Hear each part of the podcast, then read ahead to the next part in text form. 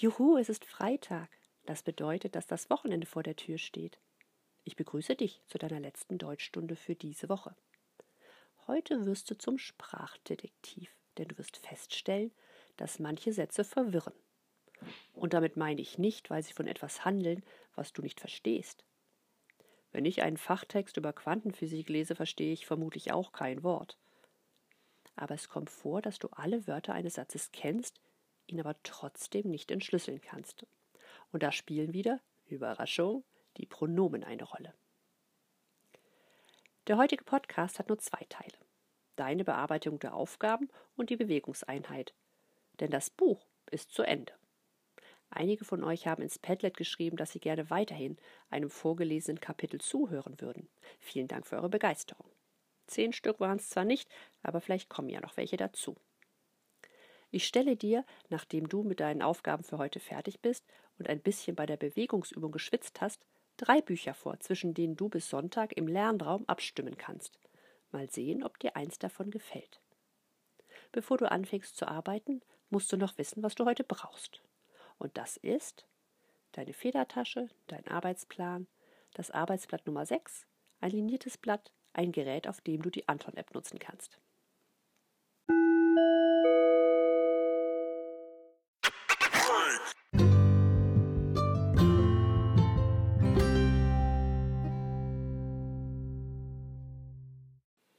Alles parat? Prima. Ich habe bei Anton gesehen, dass einige von euch sogar schon die Anton-Aufgaben fertig gemacht haben. Dann habt ihr heute ja noch weniger zu tun und ihr hört mich hier in 0, nix wieder.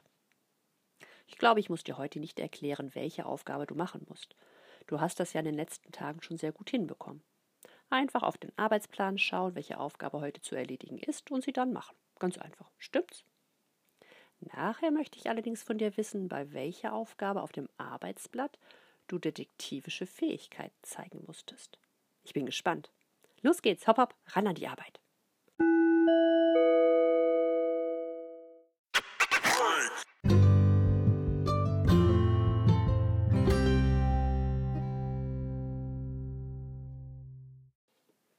Da bist du ja wieder, wie schön. Kannst du mir jetzt beantworten, bei welcher Aufgabe du eine detektivische Spürnase gebraucht hast?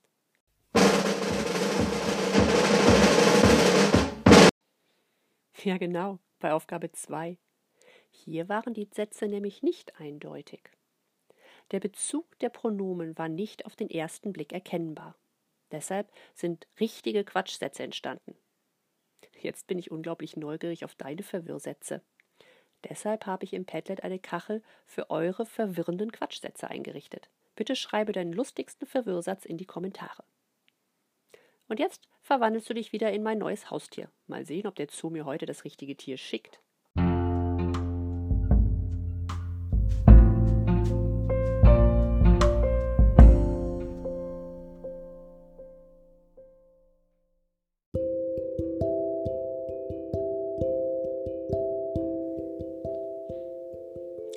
Nachdem ich einige Tage gewartet hatte, rief ich erneut beim Zoo an und bat um ein weiteres Tier. Diesmal kam eine riesengroße Kiste, die noch nicht einmal durch die Haustür passte. In der Kiste trompetete etwas. Es war natürlich ein Elefant. Und der Elefant machte so. Du stellst dich mit gegrätschten Beinen hin. Deine Arme sind seitlich am Körper. Jetzt beugst du dich nach vorn und stellst deine Hände schulterbreit auf den Boden, sodass sie nicht so weit von den Füßen entfernt sind. Nun musst du die Ellbogen anwinkeln und den Kopf zu Boden senken. Das ist gar nicht so einfach, oder? Bleibe einige Augenblicke in dieser Haltung.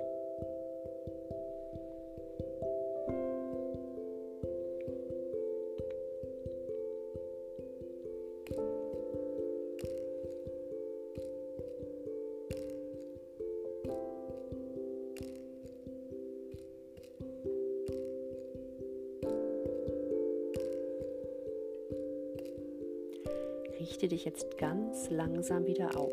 Bitte nicht mit Schwung, sonst wird dir noch schwindelig. Du wirst dir bereits denken können, dass mir der Elefant viel zu groß war. Daher schickte ich ihn zurück und bat um ein neues Tier. Am nächsten Tag kam eine Kiste, die nicht viel kleiner war als die vorherige. Sie war mehr lang als hoch, und in der Kiste hörte ich etwas grummeln. Ich staunte nicht schlecht, als ich ein Flusspferd entdeckte. Und das Flusspferd machte so. Beginne die Übung im Kniestand. Deine Beine sind eng aneinander gestellt. Strecke deine Arme senkrecht und gestreckt über deinen Kopf. Jetzt senke deinen Po, führe deine Arme nach hinten und lege deinen Oberkörper auf deinen Knien ab. Deine Stirn liegt nun auf dem Boden. Bleibe einige Augenblicke in dieser Position.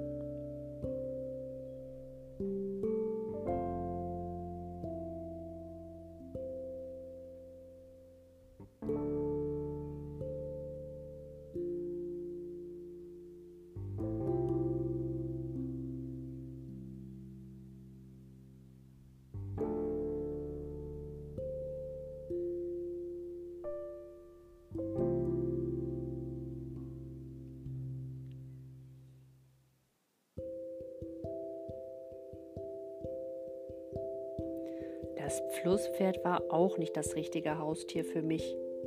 Ich habe zu Hause kein großes Schwimmbad, in dem es hätte leben können, also schickte ich es auch wieder zurück. Ich wünschte mir doch etwas Schmusiges, das sagte ich dem Zoo auch, und er schickte mir am nächsten Tag wieder eine große Kiste.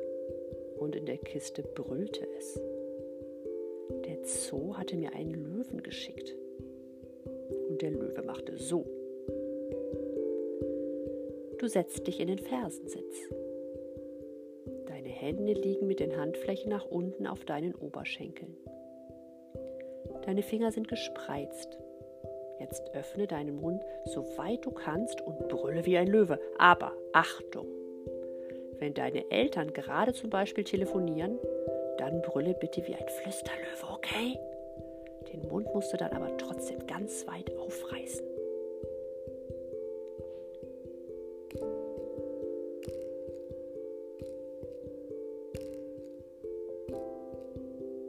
Genug gebrüllt? Ein Glück, der Löwe war mir nämlich auch zu gefährlich. Ich schickte ihn zurück und bat ein letztes Mal um ein neues Tier. Ich beschloss, dass es mein letzter Versuch sein würde. Wenn ich wieder kein geeignetes Tier bekommen würde, dann würde ich es lassen. Offenbar machte sich im Zoo jetzt jemand richtig Gedanken, denn es dauerte diesmal eine ganze Woche, bis ich wieder eine Kiste geliefert bekam. Sie war viel kleiner und darin befand sich ein Körbchen. Ich hörte etwas miauen. Es war eine Katze. Und die Katze machte so. Du sitzt im Fersensitz. Zunächst krabbeln deine Hände nach vorn, bis sich dein Oberkörper hebt und du auf allen Vieren stehst. Deine Arme sind etwa schulterbreit, mit deinen Handflächen stützt du dich auf dem Boden ab. Jetzt machst du im Wechsel einen Katzenbuckel. Dabei geht dein Kinn zur Brust. Und danach wieder einen geraden Rücken. Dein Kopf geht wieder nach oben, dein Blick ist gerade nach vorn gerichtet. Mache diese Übung langsam mehrmals hintereinander.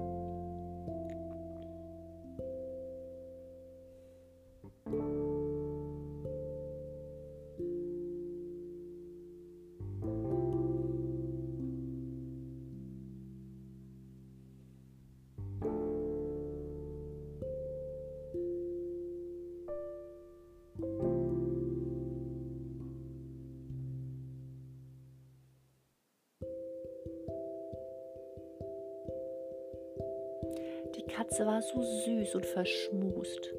Das war das richtige Haustier für mich. So habe ich sie behalten und mich beim Zoo bedankt.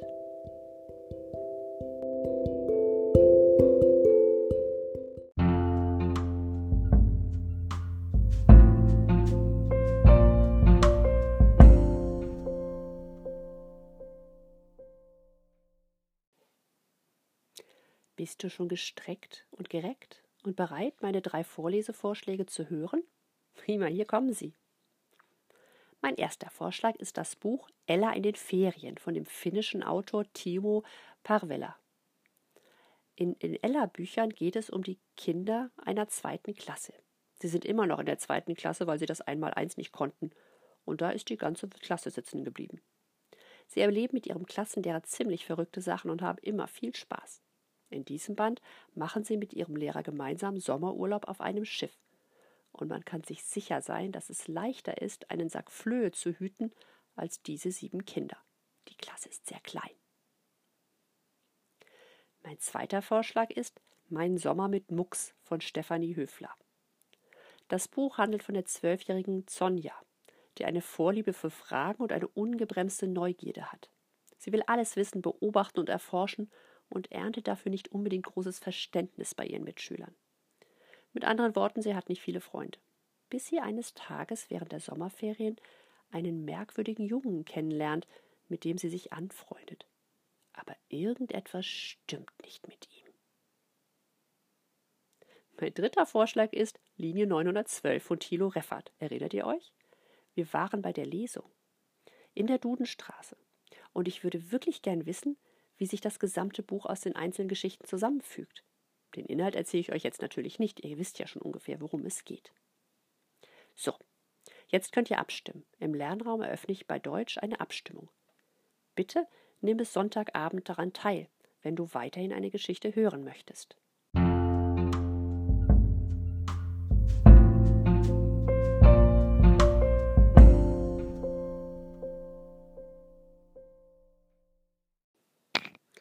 Für heute ist die Deutschstunde vorbei.